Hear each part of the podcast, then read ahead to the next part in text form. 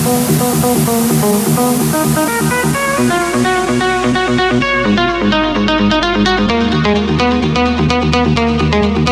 you.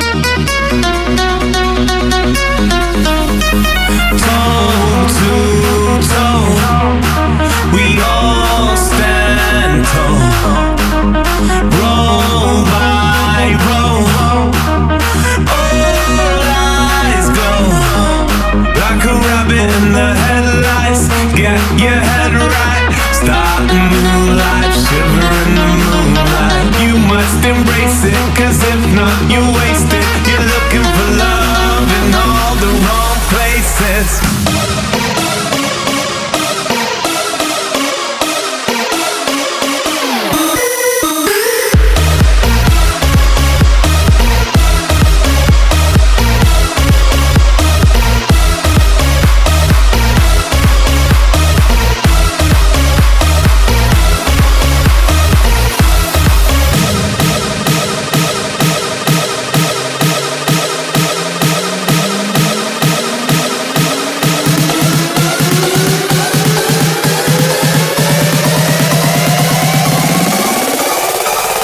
for love.